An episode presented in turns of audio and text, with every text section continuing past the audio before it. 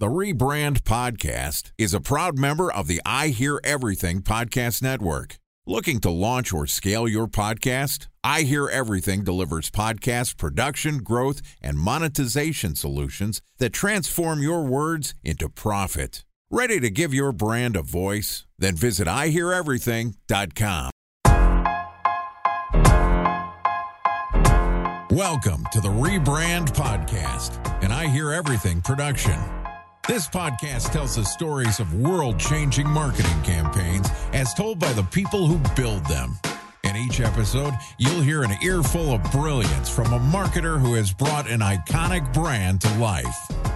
Ready to hear the secrets and untold stories behind the brand you love? Then sit back, relax, and get ready for the rebrand. Here's the host of the Rebrand Podcast, the CEO of the Harkey Group, Scott Harkey. All right, welcome to the Rebrand Podcast, where, as you know, we tell untold stories of world changing brand campaigns as told by the marketers who built them. I'm your host and founder of OH Partners and the Harkey Group, Scott Harkey. I've got a fascinating guest today. I spent some time with him before the podcast learning about his background, and uh, he's not your traditional marketer. He's got a math background, actually. So I'm excited to have Leigh Caldwell, who is the co founder and partner at Irrational Agency, which is a behavioral insight agency that helps brands create winning retail strategies grounded on their in depth research in consumer psychology. They have 50 plus global clients, including leading brands like McDonald's, Coca Cola, Sony. Sony, Red Bull, GSK, Nokia, Diageo, Etsy, and Financial Times. Yesterday, Leigh and I talked about a ton of stuff, behavioral science practices that uncover these storylines and human truths. And today we're going to talk about why some of the largest brands in the world are seeing new trends and what Leigh is on the front line with some of the biggest brands in the world. Agency out of London. So let's talk about it. Let's see how things have changed. I mean, we've seen COVID and we've had financial stress, and we've had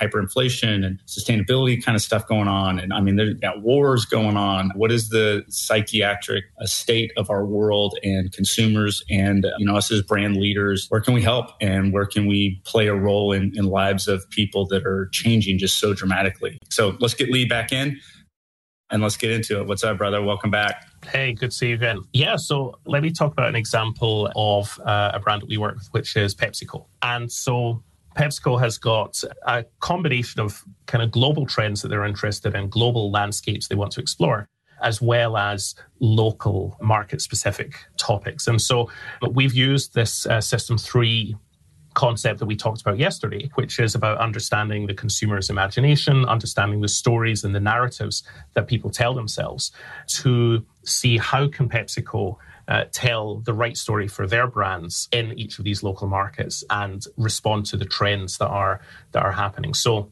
sustainability is a really big one. PepsiCo has got this uh, program called Pep Positive, where they are uh, they realize that they have a responsibility to be a sustainable brand over the coming decades but how does that actually play out for them what are people's expectations from pepsi from also from lay's and the snack brands that they own is it all about you know the the first thing that they found was it's all about packaging. So the the natural response for people to think about when they think about a, a, big consumer packaged goods brand is you produce a lot of plastic. Your all of your bottles your your cans your potato chip packets these are they're being thrown away. Are, are, are you going to recycle them? Are you going to make sure they can be recycled? So that's part of the conversation. But what pepsico realized is that the, the bigger impact for them in many ways is actually agriculture so they are um, a huge user of agricultural products of course the potatoes or the, the plants the sugar that goes into their products and these have a big carbon footprint they wanted to understand how consumers are thinking more broadly about sustainability. What are the, the, stories that people have around the environment, around the future of the environment, around their own responsibility, around the responsibility of brands? And how can how can PepsiCo therefore speak to those stories and tell a story that's compatible with what consumers are ready to hear? And in a way that is that works for the PepsiCo brand does not seem hypocritical does not seem does not seem uh, you know just paying lip service but actually that people will believe. So okay, I'm gonna maybe I'm gonna piss people off here, but I'm gonna I'm gonna say it anyway. And because we we talk about sustainability a ton in at least the world I live in, which you know major brands just like you, and the limited research that I've done and, and the different category, you know, I, I, know every category is different and every sustainability message is different. And maybe the word is just so broad that it, that it doesn't fit for a lot of people. And when you say the word sustainability broadly, I think again, depending on the category, it can fall really flat with consumers and they're, they're very critical. And as much as they say it's important to them, it's typically, from what I've seen, not a sales driver, especially first message kind of driver. And I love what you're talking about, where, okay, this is PepsiCo. This is a large corporation that cares about making money for their shareholders typically. Um, of course, they want to play a, a, role in people's lives and, and they do a great job. And I, I started my career doing Pepsi. So I, I, there's no one that loves Pepsi more than me. And I've got a community of Pepsi people I work with like early on in my career. But when we talk about trends of consumers, like where are the threads of w- what they really do care about? Because it just seems so broad. And a lot of people in the space, other than like a Patagonia, who is so authentic and is so real and actually does care, and people certainly believe they do care because they show it with their actions the whole sustainability, like I catch myself and I hate it when people talk about, they even mention the word sustainability when we're talking about brands. And I roll my eyes like I don't show it, but like inside, like help yeah. me understand where I'm missing the boat a little bit. And I, I, I, you know, like I've had food brands like Raising Cane's, they do an amazing job with food to, to homeless and they, they don't waste any food. And there's like a lot of really great stories and, and people are doing really good things. You know, IKEA, there's a bunch of stories of, of things that they do to help, although they, they have a lot of waste, of course, no matter how well they do. So I just catch myself, maybe, maybe I'm in marketing, like always like, I don't know, rolling my eyes. Is that, how do people really feel about it like deeply or, and, and where am I missing? Where am I missing the boat? Or maybe I'm, I'm just the word is like kind of, you know. You know, I think a lot of it is, a lot of it is the word. And the word sustainability, as well as certain other words in this area, they're either they're so abstract or they have got yeah. associations and stories along with them. So what we found is we went to around 6,000 consumers around Europe and we took them through scenarios from their own lives. So we, what we would do is we'll get them online, uh, starting to do a survey, and then rather than just asking them some questions, because the classic way of asking questions in a survey is like, on a scale from one to ten, how important is sustainability in your daily purchasing behavior? It's crap, frankly.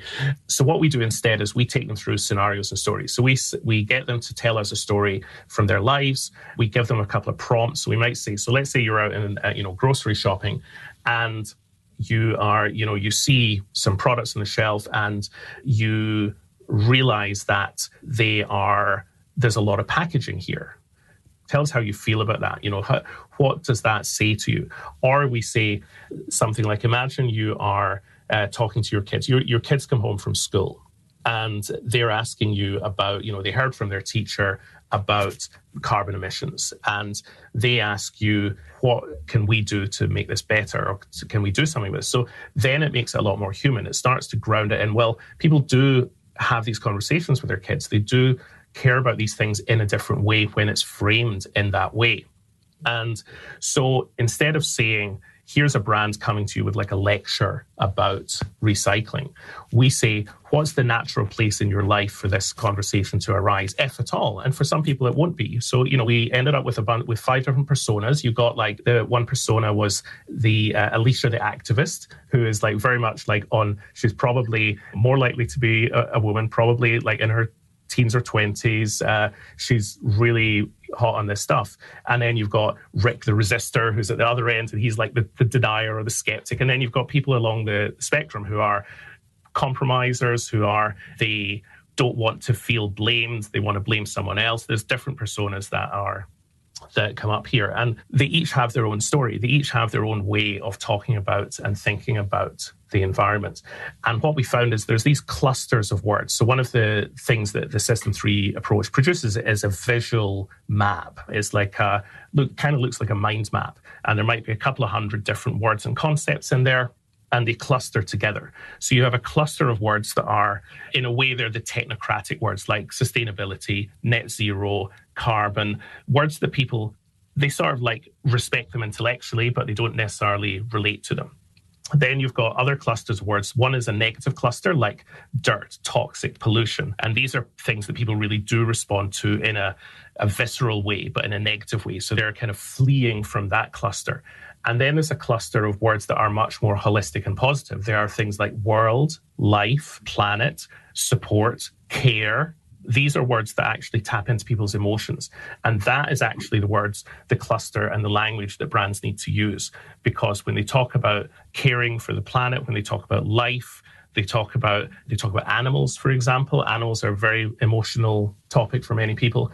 Those are the, the words that and the stories that brands can tell that are motivating. They tap into what people really care about, and not to talk about, not to use language like net zero sustainability targets, all of that turns people off. But when you talk about these this emotional side, you can tell a story that's more meaningful to people and uh, that they will respond to and see where your brand actually cares and can make a difference. That makes a ton of sense. And of course, breaking it down and finding kind of middle and, and finding a way to play in all categories without the kind of political connotation that, especially in the Western world, it certainly exists. Okay, talk about some other trends. Obviously, we've seen inflation and, and, consumers are certainly getting hammered, you know, especially lower income with just the cost of goods.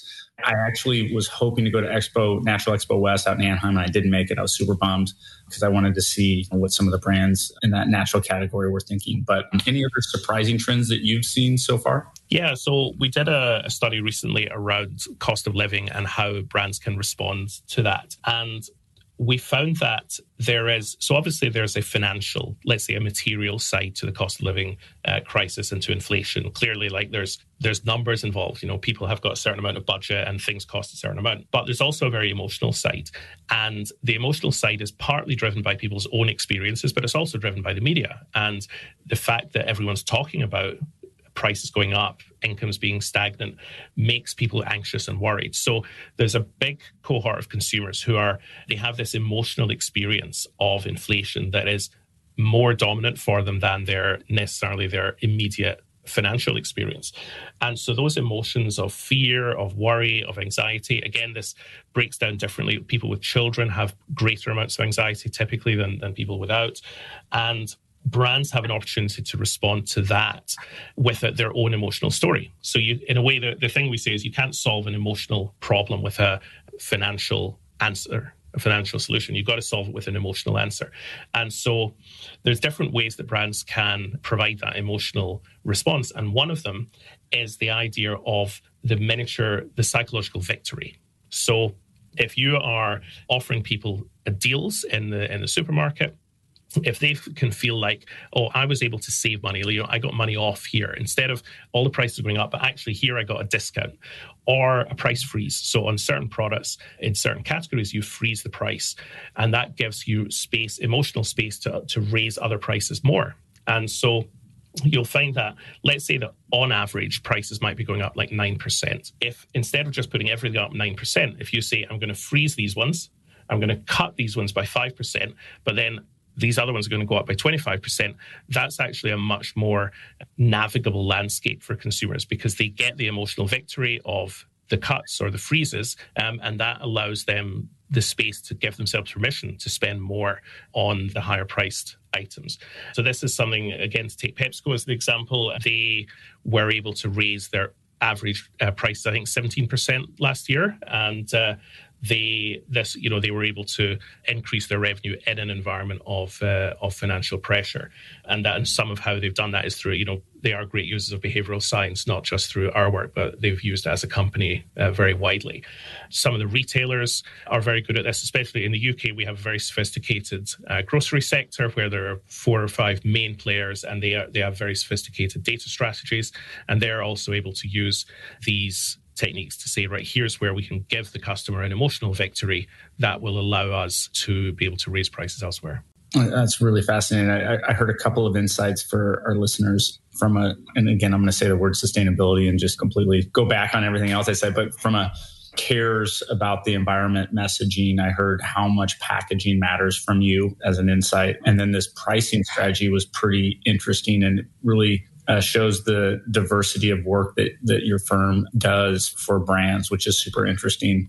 What other trends you know I, am thinking like is the war obviously china flexing and, and ukraine. And to me it just seems like the, the west is really very lockstep in messaging together on a lot of things. Are, are you seeing more fear from from people in general? And and how can brands play a role with that storyline? Or do they um, or where do you see the future kind mm. of going for some of these brands that we're familiar i mean i think this is still the war as much as it is visible, it's still a little bit distant. It's still a little bit abstract for people. So you know they'll watch it on the news a little bit like you'd watch a you'd watch a movie.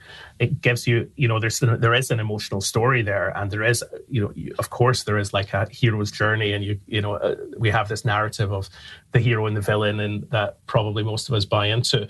And we're not that I don't agree with that, but it's the you know it, there's a story that we're all kind of immersed in there, and. um that story it has emotional buttons that it pushes, but the it probably is a little bit like the sustainability conversation, making it relevant to the consumer is is not obvious how to do that. Where it becomes relevant is because of the supply chain problems that it has caused and the and the price impact that uh, shows up in in people's wallets. And I think it's uh, it does take people a while for the story to filter through from that distant place into your daily life. And the, and the same thing with lots of the conversations around China. The uh, China and the role of China in the global economy has, of course, been growing uh, for decades, and people do see that in their daily life. They see that many of the products that they have are uh, are from there. They can see.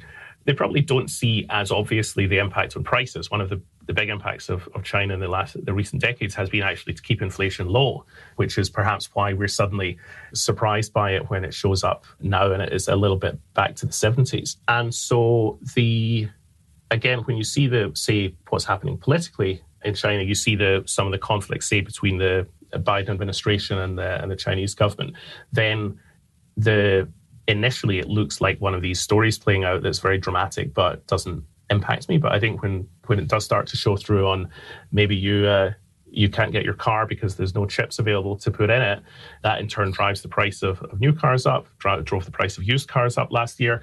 The uh, let me jump in. I guess when I'm, I guess maybe what I'm asking, do, do you think consumers are just more fearful today with everything going on after COVID, after inflation? It just seems like it's one thing after another, and maybe that's always been the case throughout history in, in some ways but as you're studying consumers for largest brands in the world and you're and you're finding these storylines and these insights, like are you surprised at the resilience or are you surprised at the amount of anxiety for consumers as a as a you know just general yeah category? I am more surprised at the resiliency. I think there is hmm. there are there obviously are these emotions and we did we did see that anxiety about cost of living and and prices but one of the functions of stories in the brain is to translate something distant into something immediate.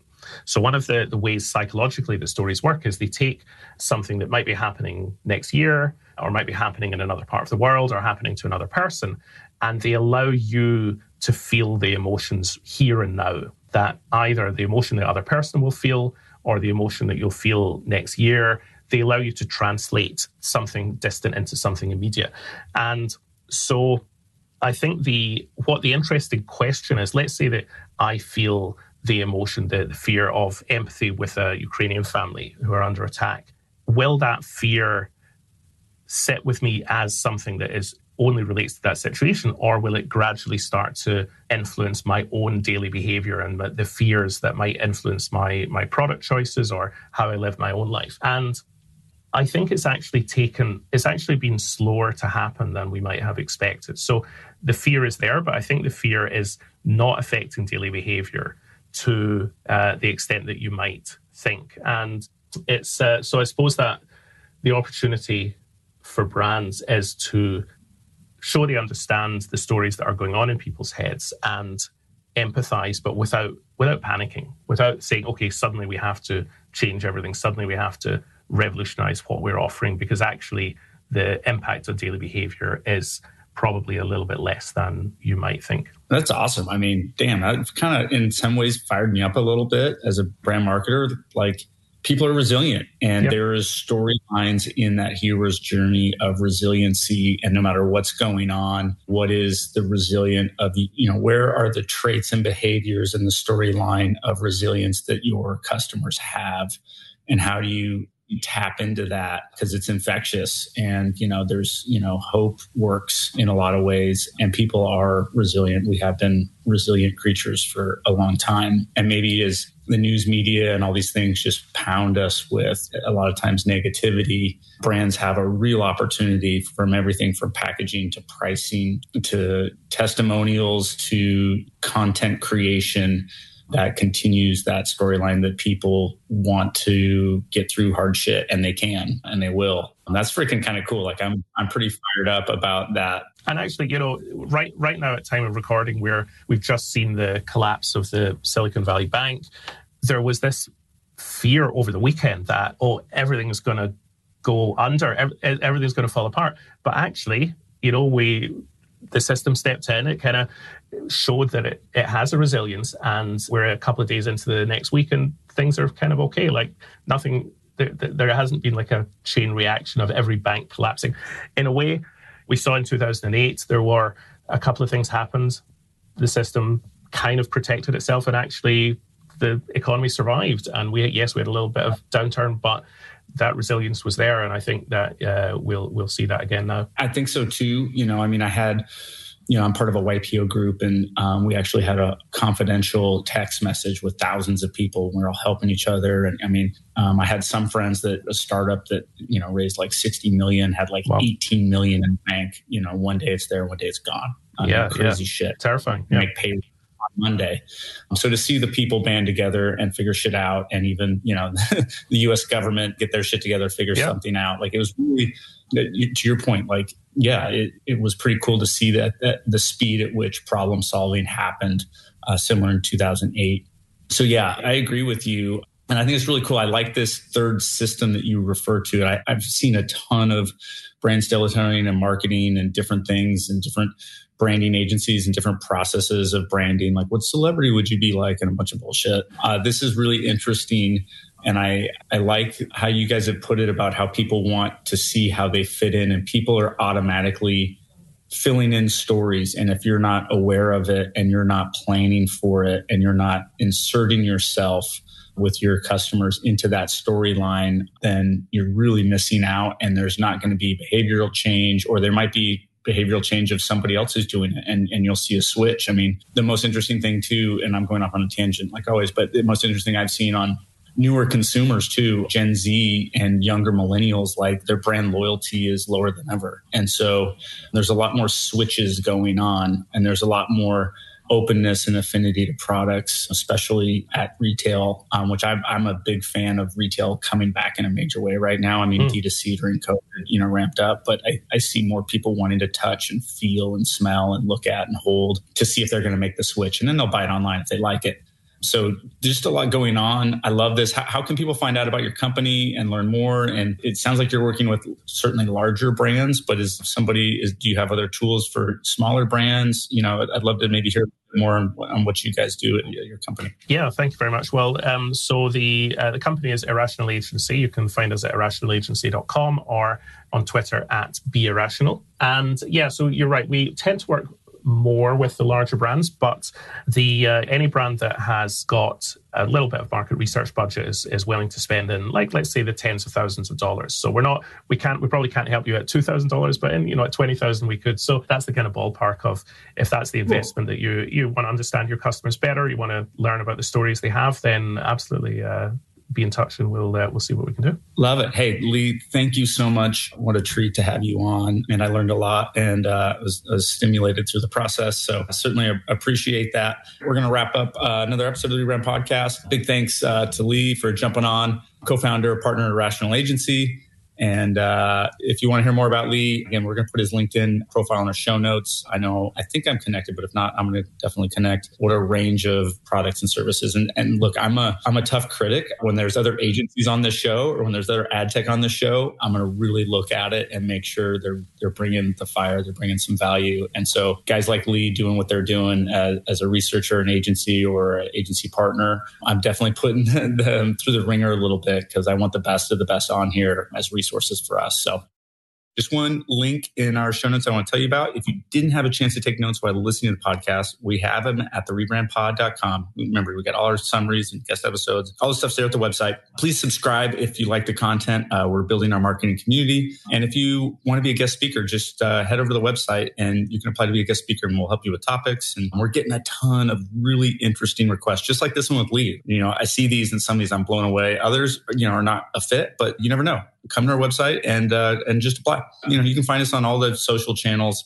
You can find me is probably the easiest. You know, I put out content on other channels, so you can find me on Twitter, Sharky AZ. You can find me at uh, you know Scott Harkey pretty much anywhere at LinkedIn. You know, not the North Carolina Scott Harkey. That's a different guy. He's actually a cool dude though. He's in financial, crypto pay something, but I'm the marketing Scott Harkey. So you can find me anywhere you want. Remember, we're putting content out every day during the work week. So if you subscribe, it's going to be right back in your feed the next business day. That's it for today. But remember, it's never too late to rebuild, reboot, or rebrand.